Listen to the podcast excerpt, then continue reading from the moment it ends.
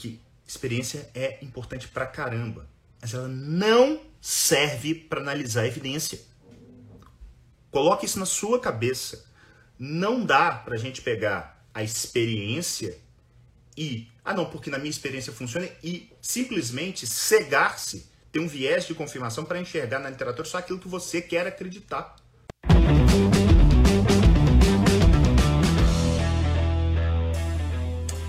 Olá, seja bem-vindo a mais um 717 da SBR. Eu sou o Dr. José Neto, clínico geral e nefrologista aqui na cidade de Belo Horizonte e coordenador do curso Formação em Saúde baseada em Evidências, que eventualmente a gente lança turmas aí, eu estou pensando inclusive em um monte de novas possibilidades aí para 2021 para tentar maximizar é, a possibilidade de acesso para vocês.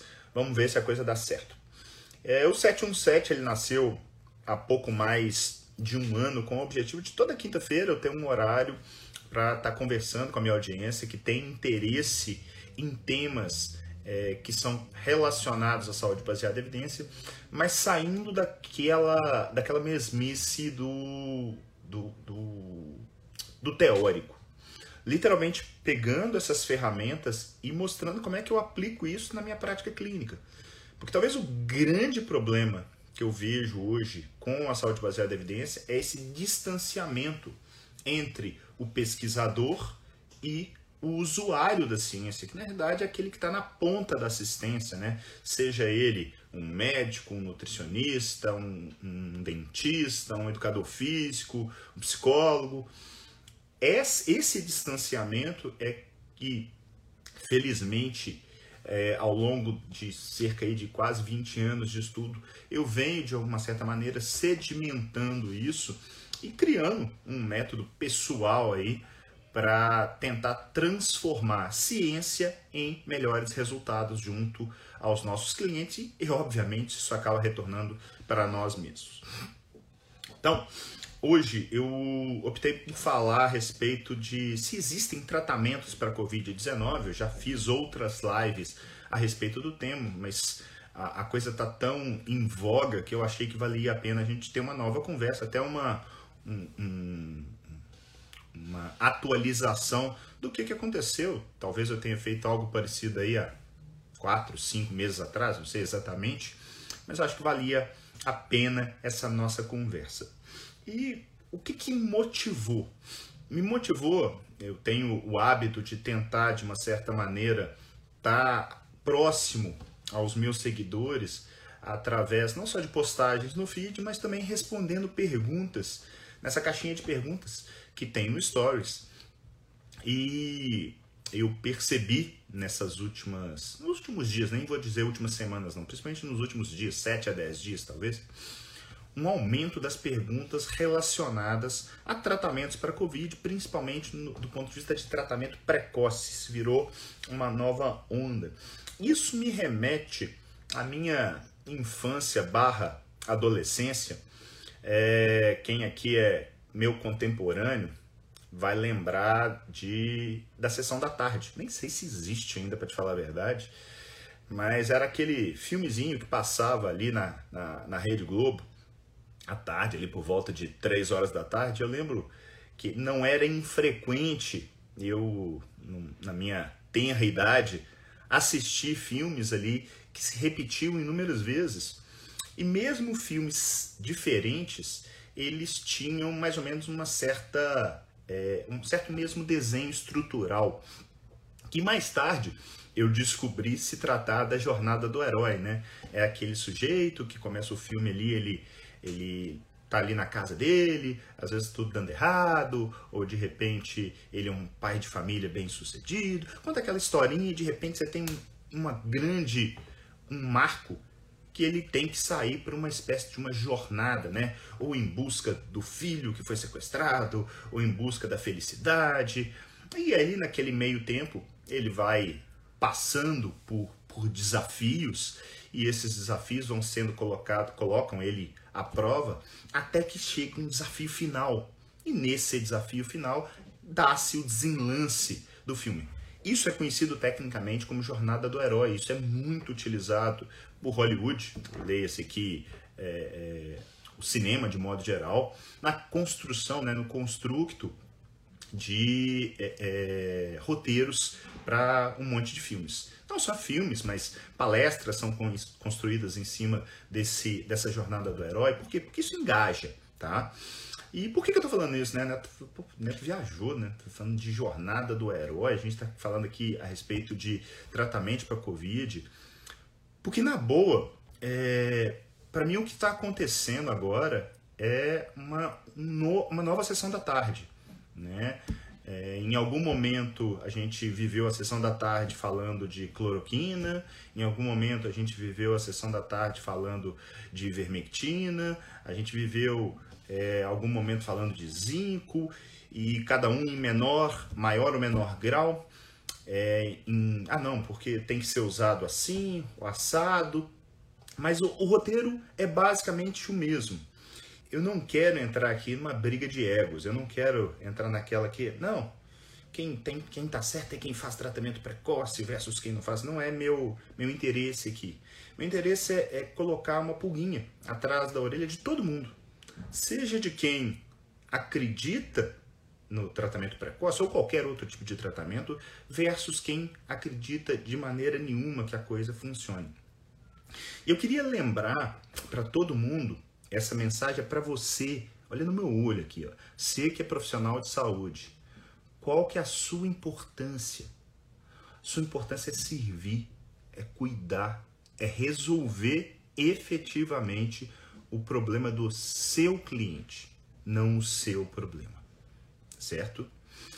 Óbvio que a técnica ela é importante. Por quê? Porque com técnica a gente minimiza demais a probabilidade de erros. Então não basta ser bonzinho, ser empático, ter muita compaixão, ser atencioso se você tecnicamente é ruim. Então, mas sabendo que o mote principal é o cliente, a gente precisa de ferramentas, e a ciência é uma das principais ferramentas para tal, de modo a maximizar os resultados. Considerando que a gente precisa disso tudo, um outro, um outro, uma outra valência que todo ser humano precisa, mas o profissional de saúde aqui, no caso, que está sendo o protagonista da questão, é fundamental, é ele ser humilde é saber que você está fazendo coisa errada. Fato. Eu também tô. Se você entender que por mais que você acredite e por mais boa fé que você tem, que você está fazendo alguma coisa errada, você acaba tendo uma percepção diferente, você está na frente da maioria. Porque você consegue enxergar que existe alguma probabilidade, seja ela pequena, seja ela baixa, e aí tem técnica para isso tem como a gente tirar a dúvida ao longo da caminhada, baseado nessa, nesse grau de desconfiança que a gente vai ter em determinados assuntos. Então, qual que é, no caso, a melhor ferramenta para minimizar erros? Porque se eles vão existir, e a gente sabe que vão existir, qual que é? Eu garanto a vocês que não é o eu acho, não é a ferramenta. Porque o doutor XYZ da Universidade Boladona disse que tem que usar, que é um crime não usar, que isso é, é, é, é, é um absurdo, é um complô da indústria. Não, não, essa não é a melhor ferramenta. Também não é a melhor ferramenta dizer que, ah, não, porque eu conheço alguém que se curou utilizando tal remédio. Também não é a melhor ferramenta. Por mais que você queira que seja, não é. Não é, e eu estou falando de alguém que estuda com muita profundidade o tema há alguns anos, sem garantir que eu esteja totalmente correto, tá? Mas a percepção é que, como meio, a ciência, com todas as suas limitações, porque ciência é limitada. E as pessoas, eu estava conversando com, com uma nutricionista aqui de BH por direct uns dias para trás, e ela tá. Parece que a ficha caiu nela, ela tá começando a se questionar de uma série de coisas. E a, o grande mote, inclusive a gente entrou numa conversa de religiosidade barra ciência, é entender que a ciência é um meio, mas que ela é limitada. Ela é, de longe, ao meu ver, a melhor forma que a gente tem hoje de mitigar erro, mas ela não é exata. E a história está aí para nos mostrar isso. Eu gosto, sempre gostei muito de história. Sou extremamente grato a uma professora minha da, da colégio, a Ângela Botelho, morro de vontade de reencontrá-la. Aprendi demais com essa professora e aprendi como é importante a gente olhar para o passado para entender o presente, que está é, prognosticar o futuro. Pois é. Então, passado esse, esse, essa introdução, eu queria relembrar aqui dois conceitos da saúde baseada em evidências para que nos ajudam a responder uma pergunta como a que motivou essa live, do tipo, existe tratamento para, no caso foi para covid, podia ser para qualquer coisa que você imaginar. Podia ser para obesidade, podia ser para diabetes, podia ser para é, infarto, o que quer que seja. Toda vez que eu tenho uma pergunta de terapêutica, isso é um braço da saúde baseada em evidência, a gente precisa ter dois conceitos muito claros na nossa cabeça e presta atenção nisso. Se você é profissional de saúde, presta atenção nisso que eu vou falar, porque isso é fundamental. Se você quiser pensar cientificamente, se você quiser sair fora da caixa, se você quiser parar de olhar o grupo de WhatsApp e falar assim, ah, isso está certo, isso está errado, presta atenção. Você precisa ter duas coisas quando vai responder uma pergunta dessa. A primeira coisa é o pensamento bayesiano. O que, que, é isso? Tem live feita só a respeito do tema, mas eu vou, de uma maneira é, bem é, rápida, contextualizar e explicar isso para você. Tudo, seja numa seara de terapêutica, seja numa seara de diagnóstico, seja numa seara de prognóstico, a gente tem uma probabilidade pré-teste. O que, que é isso? Alguém pode virar para mim e falar assim: Neto, você está com Covid? Falei, hum, acho que não. Não, mas você fez exame e deu positivo. Qual que é a probabilidade pré-teste de eu estar com Covid? Eu não estou tossindo, eu não estou com dor de garganta, eu não estou com é, é, alguma dificuldade de percepção de cheiros, de gosto, não, não tem nada. Mas a gente está no meio de uma pandemia. Então eu posso estar sim infectado, é maior do que se eu tivesse fora. Se eu tivesse ah, por exemplo, vamos falar se fosse dengue e eu estivesse falando da Finlândia. Qual é a probabilidade de alguém ter dengue na Finlândia? A probabilidade pré-teste é muito baixa. Mesmo que o exame dê positivo, o resultado final, que é a, que a gente tecnicamente chama de probabilidade pós-teste, é baixo. Por quê? Porque epidemiologicamente na Finlândia não tem dengue. Ok? Eu usei um exemplo aqui de, de diagnóstico, mas isso vai também para a terapêutica. Então, quando eu vou pensar num tratamento, seja ele qual for, eu tenho que pensar probabilisticamente qual que é percentualmente a, chance, o risco dele efetivamente funcionar. Então, beleza. Qual que é a probabilidade que a gente tem dentro da COVID de algum tratamento funcionar? As pessoas podem estar pensando assim, mas não sei, doença nova e tal, não sei o quê. Verdade, doença nova. Mas coronavírus já existia. E vamos extrapolar um pouquinho mais. Doenças viróticas agudas não faltam aí. Acabei de falar aí, dengue, própria gripe e tantas outras moléstias que estão aí no nosso dia a dia. E se eu for pensar só em, em trato respiratório, a gente tem inúmeros exemplos qual o tratamento que efetivamente funciona para tratar doença virótica aguda. Porque você tem para tratar doença virótica crônica, HIV, por exemplo, hepatites, por exemplo. Mas e doença aguda? Porque é isso que a Covid é. É uma doença que vem, passa ali uma, duas semanas, ela vai embora. Tem algum? Alguém pode estar pensando, ah, tem o Tamiflu. O Tamiflu chega a ser ridículo o resultado dele com H1N1. Ele tem algum potencial benefício em paciente grave? Pequeno. Eu usaria? Usaria, mas é pequeno. É o que o Raul está falando aqui. O tratamento de doença virótica aguda habitualmente é um tratamento suportivo. Ou seja, a probabilidade pré-teste de ter alguma coisa que funcione para COVID é pequena. Detalhe, toda hipótese, ela nasce já com uma probabilidade de estar errada. Pô, Neto, você tá falando, você é pessimista demais. Não, eu sou realista. Isso tá mais do que tabulado. Por isso, do ponto de vista, não vou entrar no mérito, por isso, cientificamente, você tem que pensar sobre o paradigma da hipótese nula. De que a coisa não funciona. Então, se eu vou testar ivermectina no cenário de Covid-19, primeiro, eu já entro acreditando que aquilo ali não funciona. Então, se eu acredito que não funciona, a hipótese nula é ivermectina não funciona para Covid-19. Aí eu testo. Testo, que é o segundo passo, né? Eu falei do primeiro passo, que é o pensamento bayesiano. O segundo passo é o teste.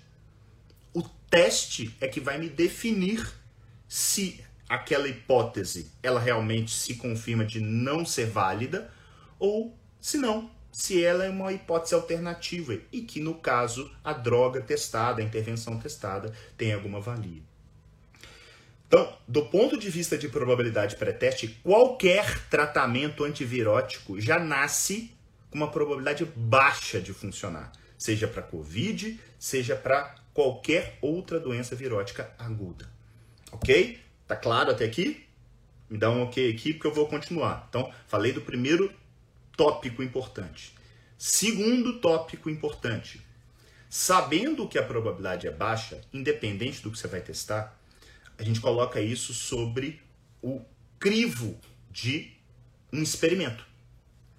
E isso, eu falei muito a respeito de ensaio clínico randomizado na semana passada. Se você não viu, vai lá e assiste depois dessa live. Eu falei uma série de detalhes de como fazer uma análise crítica de um ensaio clínico randomizado, o que, que você tem que prestar atenção. Mas sabendo disso, a gente precisa ter essa consciência de que a evidência de qualidade, ela habitualmente ela vai derivar de ensaio clínico randomizado. Então, se eu tenho uma suposição que tem uma baixa probabilidade de ser real e eu não tenho um ensaio clínico randomizado, eu tenho que pensar 500 vezes antes de usar. Dá para usar algumas coisas eventualmente? Dá.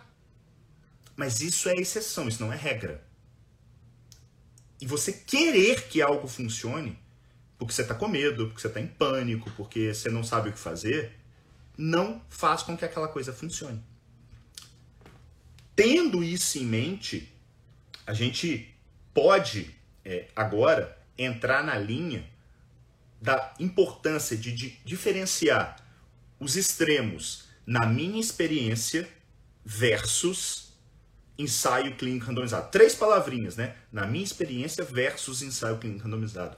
A primeira coisa é, não se pode ser versus. Eu tenho que juntar as duas coisas e juntar as duas coisas sobre o paradigma, sobre a luz, sobre a, a, o holofote do propósito que é resolver o problema do seu paciente, não seu, não seu medo, não as suas dores, e sabendo que tudo que você propõe tem um preço, ou seja, tem um custo e um potencial benefício. Então você tem, é sua responsabilidade fazer esse julgamento e não simplesmente julgar isso no colo do seu paciente como se ele fosse decidir. Porque o paciente, ele não tem essa capacidade. Decisão compartilhada não é isso. Não é simplesmente falar assim, não, eu acho que ele, ele pode ele pode escolher usar a cloroquina porque ele está tá no direito dele. Não, a sua responsabilidade é demonstrar para ele o que, que de fato existe. Essa é a função do profissional de saúde. E aí eu queria lembrar, tá claro, gente? Beleza? Então, duas coisas: pensamento bayesiano, ensaio clínico randomizado. É, é esse é o pilar para a gente testar a questão se alguma determinada intervenção terapêutica funciona. Ok. Quais que são os pilares da saúde baseada em evidência? Isso não fui eu que criei, isso é do David Sackett. Costumo dizer que o Sackett é o avô da, da SBE, né? ele foi o grande guru do Gordon Guyatt, que acabou... Não gosto nem de guru, né? Guru tem uma conotação ruim. O mentor do Gordon Guyatt, que é o, o, sujeito que em 92 cunhou o termo medicina baseada em evidência, que hoje a gente extrapola para todas as áreas da saúde, é a, a, a, medicina baseada em evidência, barra saúde baseada em evidência, é feita de três pilares. Quais que são eles? A melhor evidência disponível, e tem muita gente que acha que é só isso, a experiência do profissional e os valores barra preferências do paciente. Ok.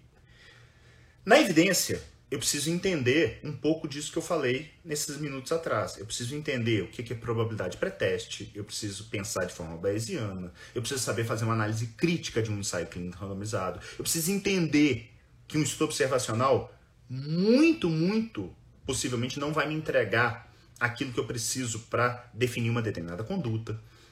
Então, isso estando em mente, a gente parte para as duas outros pilares. Bom, primeiro, experiência virou quase que. Não, a arte da medicina está na experiência. Aqui, experiência é importante pra caramba, mas ela não serve para analisar a evidência. Coloque isso na sua cabeça. Não dá para a gente pegar a experiência e. Ah, não, porque na minha experiência funciona e simplesmente cegar-se ter um viés de confirmação para enxergar na literatura só aquilo que você quer acreditar. A experiência ela serve para ajuste daquilo que é conhecido como prova do conceito que você tira da literatura. Então, eu tiro uma determinada conduta, e eu vou citar ao longo da live coisas que, na verdade, a coisa que do ponto de vista terapêutico funciona e como que de uma certa maneira eu, eu dou uma extrapolada em quais situações eu não fico refém do artigo. Mas não dá para falar assim, não, porque na minha experiência, ou na experiência da doutora da Espanha, é. Não, isso não é ciência, não. Me ajuda aí. Me ajuda aí. E eu não estou dizendo que estudos observacionais tenham que ser jogados fora, mas eles não servem para isso. Eles não podem, porque, porque eles têm muito fatores de confusão. No que tem fatores de confusão, ainda mais numa doença como é a Covid, onde eu estou falando de é, é, é, uma patologia onde a mortalidade média está na casa ali de 1%, ou seja, 99% das pessoas vão sair bem. Bom, e os valores barra preferências do paciente, eu não posso, é, eu chego a achar criminoso julgar no colo do paciente essa coisa de não, porque ele quer usar, porque, porque ele está com medo. Porque se eu estou no meio de uma estrada deserta, meu carro quebra, e chega um mecânico lá e fala que colocar óleo de mamona no motor vai resolver o problema, amigo, eu não vou discutir com ele. Ele é, ele é autoridade ali. Isso não é decisão compartilhada. Isso é desespero. Eu tô falando, você tá achando, eu vou acreditar em você. É isso que os nossos clientes fazem. Eles acreditam na gente. Então, se você está prescrevendo determinada intervenção, ele está fazendo, não, isso não foi compartilhado, não. E foi simplesmente incutido na cabeça dele por causa da sua crença. E eu não estou falando aqui que sua crença está errada.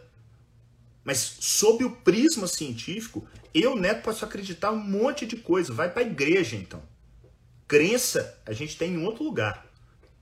Aqui a gente tem que ser cético e transformar esse ceticismo em pragmatismo. Eu não posso também me é, é, engessar.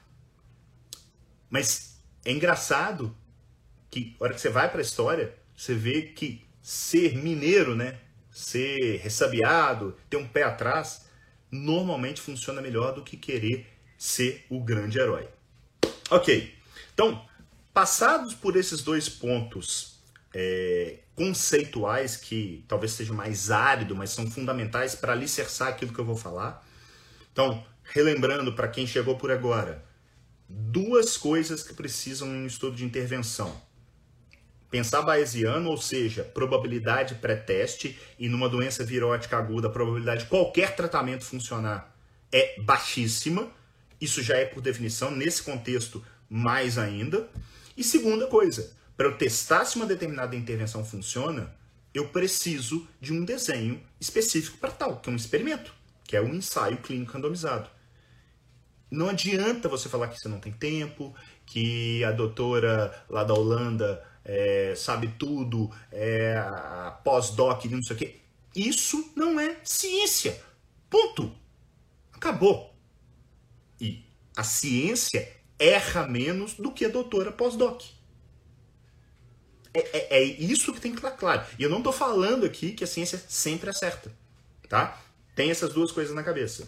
Segunda coisa, saúde baseada em evidência tem três pilares: a evidência, a experiência do, do profissional, que não significa des, distorcer a evidência, a prova do conceito vem de lá, e os valores e preferências, que não significa você julgar no colo do paciente a decisão sem fazer a análise crítica, que é sua responsabilidade, não é dele. Eu imagino o leigo o que está sofrendo, escutando esse tanto de informação de forma completamente desconexa, cada um mais rei da verdade do que o outro, batendo no peito. É uma vergonha não fazer isso. E o outro falando assim, é uma vergonha fazer isso. Cara, pô, tá louco. Louco. Completamente desorientado. E aí surgem as bizarrices, que eu vou chamar aqui de os mitos da sessão da tarde, né? O que, que acontece na sessão da tarde que você fala assim, nossa, parece piada, né? Eu separei para vocês seis mitos, tá? E eu queria falar desses seis mitos que vão responder boa parte das perguntas que eu tenho, e eu tirei isso dessas perguntas que eu, que eu tenho respondido aí, principalmente nos stories, mas respondo também no consultório, óbvio, mas aí é uma, tem muito mais tempo, é uma coisa muito mais individualizada, eu consigo explicar efetivamente, no Stories é uma coisa mais direta, e esse foi um dos motivos de eu fazer essa live, para tentar impactar não só os profissionais de saúde, mas também tentar responder alguns dos leigos que me acompanham, lembrando que aqui a terminologia que eu acabo usando é um pouco mais técnica, porque o foco aqui são os profissionais, tá? Então vamos lá. Primeiro, isso é teoria da conspiração. Eles não querem que a gente use remédio barato, tipo cloroquina, ivermectina. Eles querem que use anticorpo monoclonal, remdesivir, plasma convalescente. Isso tudo é um complô da indústria e tem uma série de sociedades e médicos que estão envolvidos com isso. piada. Essa é uma grande piada, de mau gosto. E felizmente, por sorte, a única. Escreve o que eu tô falando a única coisa que a gente tem hoje, indubitavelmente, que funciona no cenário da Covid-19 é a dexametasona. A dexametasona, que é uma droga conhecida nossa, é um corticoide. E olha que interessante que a gente pega em termos de probabilidade pré-teste. Ela não é um antiviral. Ela não está agindo no vírus. Ela está agindo no processo inflamatório. Então, a coisa vai se encaixando. Bastava. Ah, então basta eu usar alguma coisa que é anti-inflamatória? Não! Você tem que ter a probabilidade, mas você tem que passar isso sobre o crivo científico. Isso foi passado. E aí, é, eu queria primeiro mostrar um negócio para vocês, que é basicamente. Porque se é teoria da conspiração, eu acho que eles conspiraram meio mal, sabe por quê? Olha o preço da dexametasona, tá? Peraí.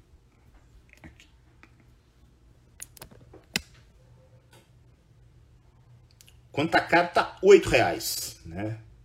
8 reais. A dose é uma dose média de 6 miligramas por dia durante em torno de 10 dias. Um pouco menos, um pouco mais, normalmente de 7 a 10 dias. A teoria da conspiração foi feita, então, para uma droga que custa 7 reais. É isso que é. Ah, não, eles não querem usar a ivermectina, eles não querem usar a, a, a cloroquina, tem alguma coisa que não fecha, né? Tá mais barato que promoção do Big Mac, né? Fica, fica a dica, tá? É... E sim, isso tem evidência. Qual? A primeira evidência robusta que veio, eu fiquei. Quem, quem me acompanha aqui há mais tempo, e talvez tenha visto na época, foi um trial publicado na New England Journal of Medicine em julho desse ano, o Recovery Trial o recovery ele mostrou uma redução de mortalidade com 28 dias de 17% em termos relativos. Isso em termos absolutos foi de 2,8%, quase 3%. Isso é muita coisa, gente. 3% absoluto num cenário como esse é algo em torno de ter que se tratar em torno de 33 pessoas para uma delas se salvar. Parece pouco, mas pensa isso em milhares, em milhões. Então, isso faz, é um remédio que faz diferença. E isso foi é, é, corroborado por uma revisão sistemática que acabou de sair, saiu em outubro agora de 2020 no JAMA, uma, uma meta-análise com sete trials mostrando um benefício potencial até maior da dexametasona, uma redução na casa de 30% em termos é, relativos e 8% em termos absolutos. Então, a gente está falando de uma medicação barata. É, é, tá, eu vou te falar que por 5 reais o SUS nem precisava fornecer. A Sara está colocando aqui, mas é, a ideia é, é, é uma medicação quase de graça e que muda o cenário da Covid. É para todo mundo usar? Não, pelo amor de Deus. Não é para todo mundo usar. Qual paciente se beneficia? Aí vem o time. É o momento. É igual piada, você já viu? Piada contada por um cara que sabe contar piada e o cara que não sabe. Ele não tem o time para fazer o, o, sujeito rir. A dexametasona e todo remédio, de modo geral, tem esse time. Qual que é o time da dexametasona? A gravidade, que é de uma maneira estanque, marcada pela necessidade de suporte ventilatório. Ou seja, precisou de oxigênio, precisou de ventilação mecânica, essa pessoa precisa, está bem indicado o uso da, da dexametasona. Beleza, aqui vem o toque pessoal. Eu, isso é a prova do conceito. A prova do conceito está bem definida. O que, que é o toque pessoal? Se eu virar um refém da evidência, eu só vou dar dexametasona para quem precisar de oxigênio. Mas eventualmente a gente tem pacientes que tem uma hipóxia, ou seja, cai a saturação de oxigênio, sem sintomas importantes. Essa pessoa acaba, às vezes, não precisando ir para o hospital porque ele não sente aquilo. Então, em pessoas que, mesmo sem precisar ainda de oxigênio, estão demonstrando uma saturação limítrofe, eu, Neto, eu opto por usar dexametasona, fazendo algo que na ciência se chama uso de dados indiretos. Tá? Eu estou mostrando que assim, por isso é usar a experiência clínica e não inventar alguma coisa porque você acredita naquele mecanismo, tá? Então, beleza. Então, esse é o primeiro mito da sessão da tarde, que trata-se de um complô da indústria, médicos, sociedades. Tá aí, dexametasona como sendo a única droga que funciona, me ajuda aí. É óbvio que vai ter mais pesquisa em cima de droga cara, porque tem interesse. Mas tem um monte de pesquisa também feito com droga barata. A Dex é uma delas, mas tem pesquisas com ivermectina, pesquisas com cloroquina, que até o momento são todos negativos. Todos. E eu não estou falando aqui de pesquisinha. Não é aquela coisa que foi feito no boteco da esquina e foi publicado, ou às vezes nem foi publicado ainda, saiu num pré-print e sua avó mandou no grupo do WhatsApp. Me ajuda aí. Segunda coisa, segundo mito, falando também da avó. A minha avó disse, o doutor fodástico do, do Instagram falou que todos os pacientes dele se curaram quando fizeram tratamento precoce, é... e tantas outras coisas que a gente escuta por aí. Olha, Volto naquele dado que eu falei. A mortalidade da Covid-19 está na casa de 1%. Alguém vai chegar e falar assim: não, no Brasil é mais. É mais porque a gente não computa pacientes assintomáticos. Tem um monte de gente nesse denominador aí que não foi computado. Mas vamos trabalhar com 1%.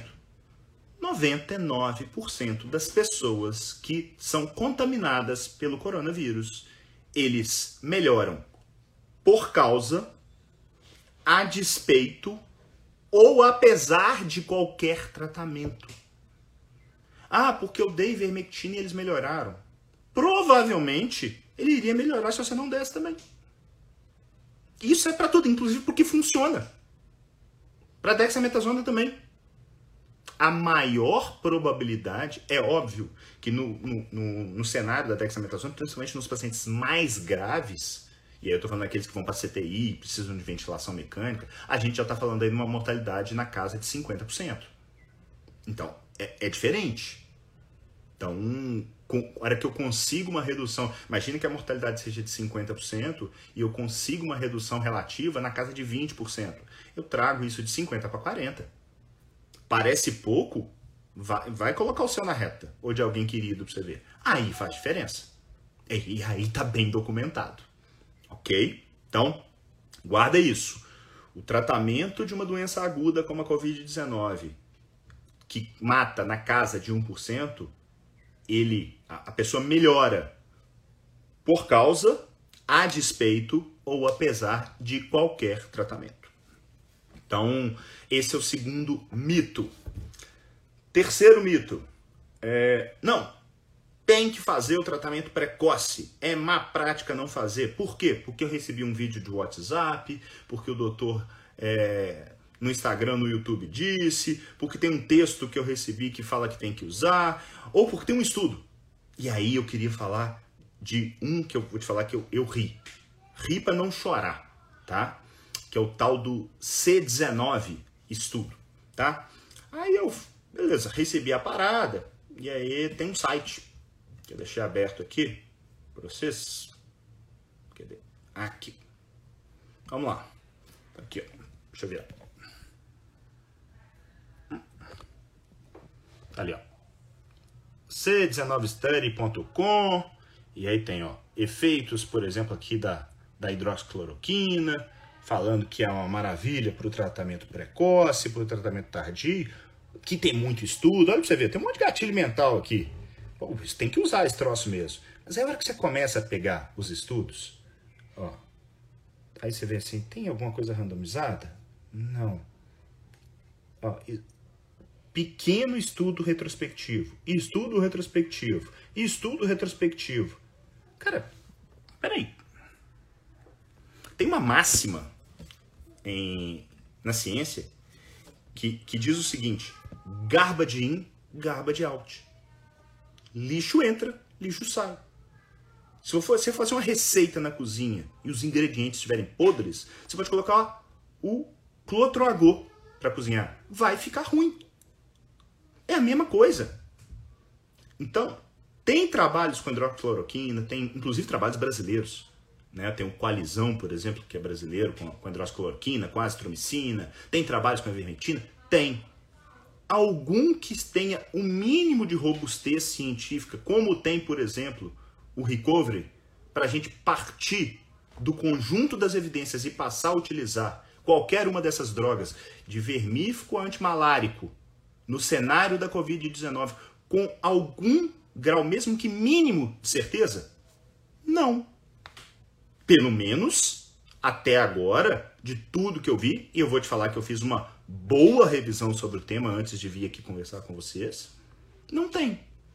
Na verdade, os melhores que existem são todos negativos. Aí volte no mito 1, né? Isso é complô, porque o doutor XYZ lá da Espanha usa e funciona. Ah, o fulano foi lá na, na Câmara lá dos deputados e falou que funciona. Cara, isso não é ciência. Isso não funciona. Sorry. Você querer que algo funcione não torna esse seu sonho em realidade. Isso é fé.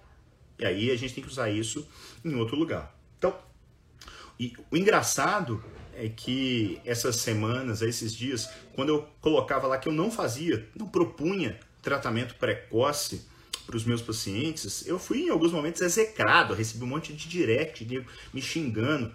Pessoas que não têm ideia de quem é Carl Sagan, de quem seja Popper, de quem seja Francis Bacon, eles preferem o quê? Preferem criar uma atmosfera de medo, de pânico, e aí surge um herói com a espada da ivermectina que salva todo mundo.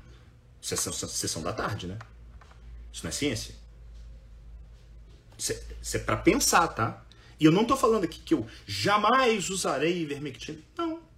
Se sair alguma coisa que demonstre o, o que eu uso, eu vou ser o primeiro a chegar. Cara, que legal!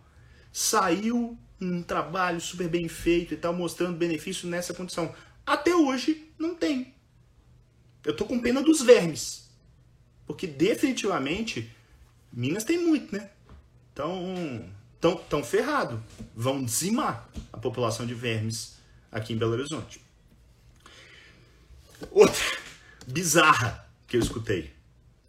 É, eu tive isso, uma, uma, uma, dita carta, nem sei se ela é verdade, que foi enviada para a Sociedade Brasileira de Infecto, que em, em última análise diz: Não, as mesmas pessoas que falam que não tem randomizado para usar ivermectina e cloroquina usam Novalgina e Tilenol. Onde é que está o randomizado que mostra que essas medicações reduzem mortalidade? Não tem. Não tem. E quem disse que eu uso isso para reduzir mortalidade? Eu uso para dar conforto. Ah, não, mas isso pode fazer mal. Então não usa. Na minha impressão, eu acho que o risco é infinitamente menor do que o potencial benefício. E o desfecho eu vejo ali na hora. É uma febre que melhora, é uma dor no corpo que melhora, é uma coriza que melhora com um antialérgico. E aí o cara quer comparar. Cara, isso é bizarro. Isso é, isso é comédia pastelão, stand-up. Querer fazer esse tipo de comparação é, é de uma ignorância barra inocência pueril. Não é assim, né? as pessoas elas precisam ter parar de querer a todo custo fazer com que a sua vontade, o seu desejo desçam goela abaixo de pessoas que estão tentando efetivamente usar a ciência como um meio. Então esse foi o quarto mito da sessão da tarde. Esse para mim realmente é assim. A hora que eu li, eu falei assim, eu não tô acreditando, a galera se supera. Impressionante. Outro, não dá para esperar a ciência. A ciência é lenta. As pessoas estão morrendo. É mais ou menos você chegar e falar assim: a pessoa está grávida. Você fala assim: não, tira um neném com 12 semanas. Não dá para esperar. Tem que fazer agora. Não vai dar certo. Ou a probabilidade de dar certo é muito pequena. Entende que tudo tem seu tempo?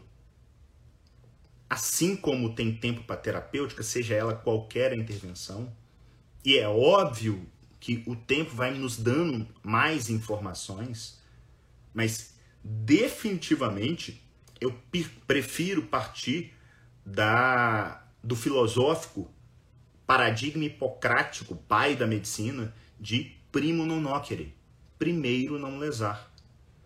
E não é que eu estou ficando em cima do muro, não. É porque a história me diz que tem muito mais casos de situações de medical reversals, ou seja, situações onde alguém achava que a coisa funcionava e depois viu que não funciona ou que até faz mal, do que o contrário. Daquela pessoa que ficou aguardando, esperando o time correto e falou assim: nossa, podia já estar usando há mais tempo. Então a história me faz acreditar nisso, que é muito melhor eu trabalhar com prudência mineira. Ah, eu tenho visto muita gente usando a ausência de evidência para justificar a conduta. Ah, como não tem, eu vou dar. Mal não faz. Piorar não piora. Piora sim. Piora sim. Com coisa que tem evidência. Você pode piorar, imagina sem. Então, é isso que tem que entrar na cabeça das pessoas. Que não dá para usar porque eu acho. E aí você tem de todo tipo, pessoas que usam por medo, por fé, por crença, por interesse escuso. Porque sim, você ser o herói do, da ivermectina, isso dá visibilidade, né? É o famoso falem mal, mas falem de mim. Então eu não estou aqui para criticar o tratamento precoce, criticar a ivermectina. Eu estou aqui para demonstrar para vocês como que se pensa cientificamente, como que pragmatiza-se isso, como que se traz isso para ponta da assistência, que é o que eu faço todo santo dia. Todo santo dia eu atendo pacientes. Eu não sou aquele cara de bancada.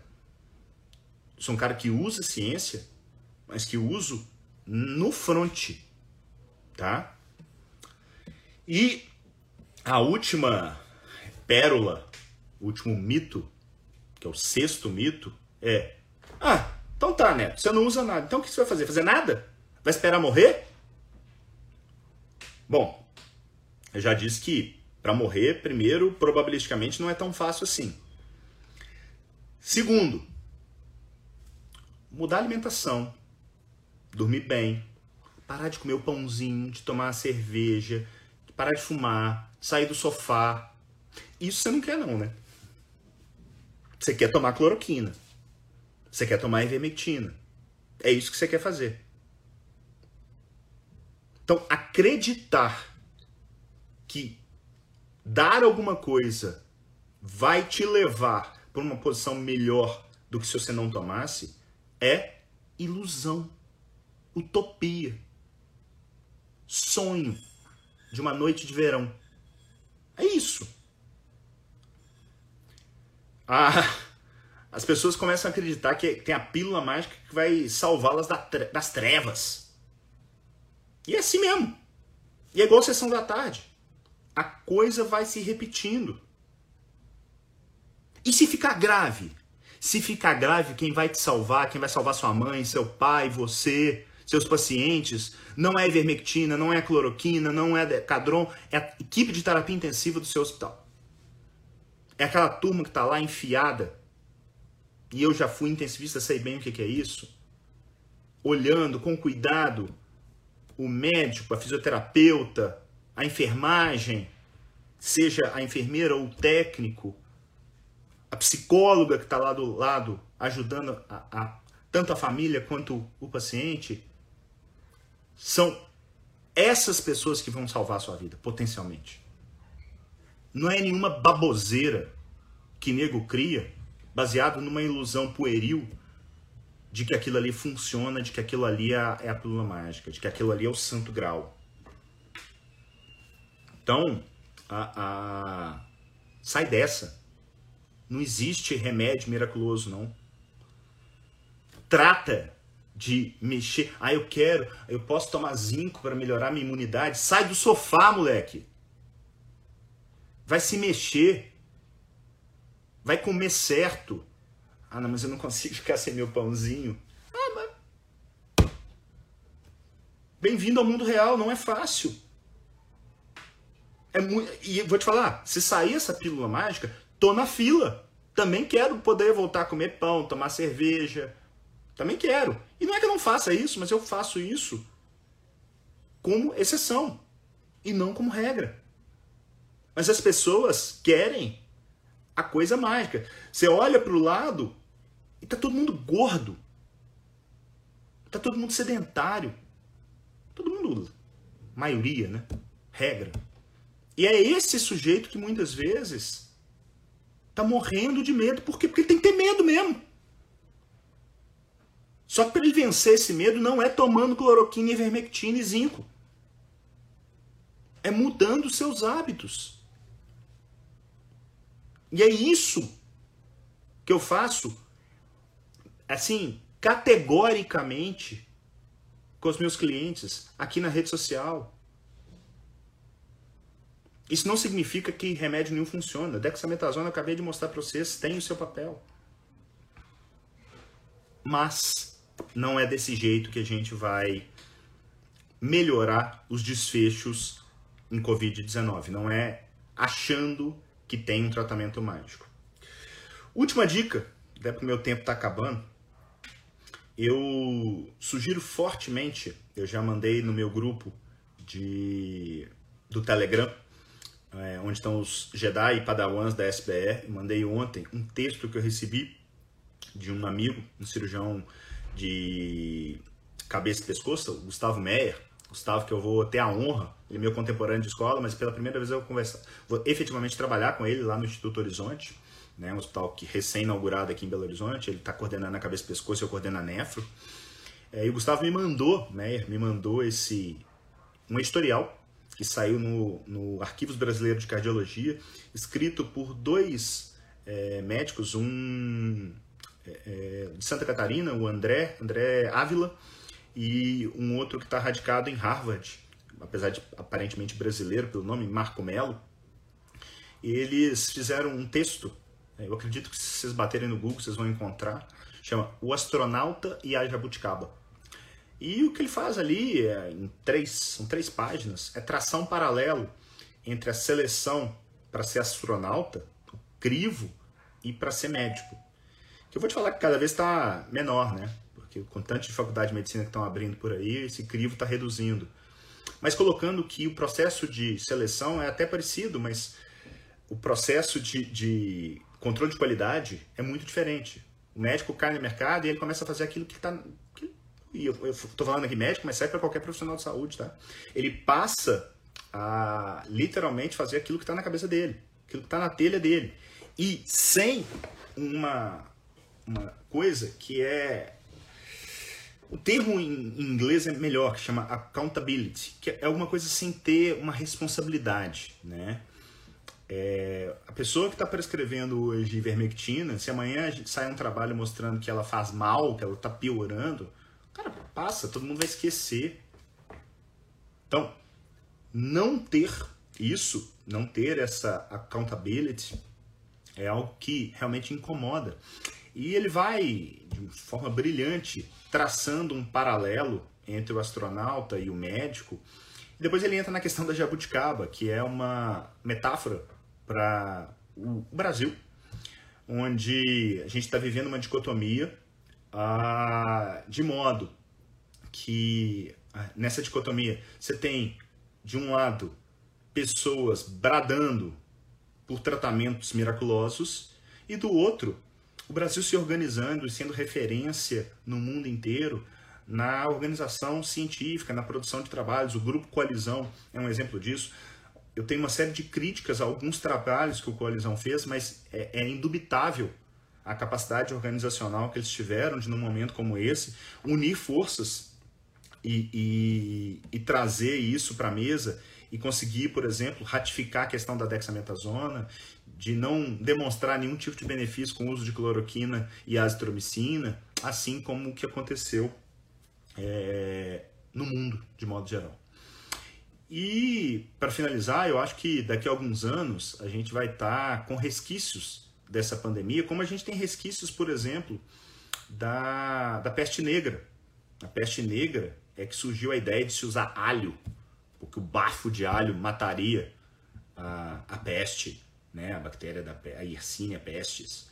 Ou o mito que surgiu na década de 50 de usar vitamina C para prevenir. Até hoje tem gente usando alho, usando vitamina C com essa falsa é, impressão. Eu acho que lá, pelos idos de 2050, é, você vai olhar para o lado e vai ver aquela pessoa assim: usa ivermectina. Você está com uma gripe forte, usa cloroquina. Por quê? Porque depois que você cria um mito, é muito mais fácil criar esse mito do que desmenti-lo. Então acho que a gente ainda durante muito tempo a gente vai ter isso no nosso mundo, no nosso dia a dia. E talvez esse seja um dos meus grandes motivadores de trazer isso aqui e conversar sobre a luz de ciência. Eles finalizam esse texto com uma brincadeira super legal, é, que talvez a, a cura esteja no extrato da jabuticaba, né? então valorizando a nossa terra, valorizando o nosso, nosso Brasil, né? obviamente de uma forma metafórica. E a última frase do texto diz que o que vale no fundo é o rigor e o treino do astronauta. Que o rigor e o treino do astronauta sempre vão prevalecer. É isso que tem que funcionar com o profissional de saúde. Ele tem que ter humildade suficiente estar sempre se reinventando, sempre reestudando e com a cabeça focada em entregar valor para o seu paciente, tentando errar o mínimo possível. Desculpa não conseguir abrir para perguntas para vocês. Quem que tiver alguma dúvida pode colocar no, no IGTV que eu vou colocar com, com, essa, com essa live. Mas era um tema bem extenso, eu tentei ser o mais sucinto possível. Poderia falar aqui pelo menos mais uma hora, mas eu espero de coração que vocês levem algo de bom é, com vocês. Beleza? Grande abraço, fiquem com Deus. Se você tem interesse em saúde baseada em evidência, vai lá no link que está na bio, clica, já faça sua pré-inscrição, que a gente solta em janeiro agora de 2021, começar o ano com o pé direito, uma nova turma para se entender como utilizar a ciência dentro da prática clínica. Valeu, turma. Até a próxima. Tchau, tchau.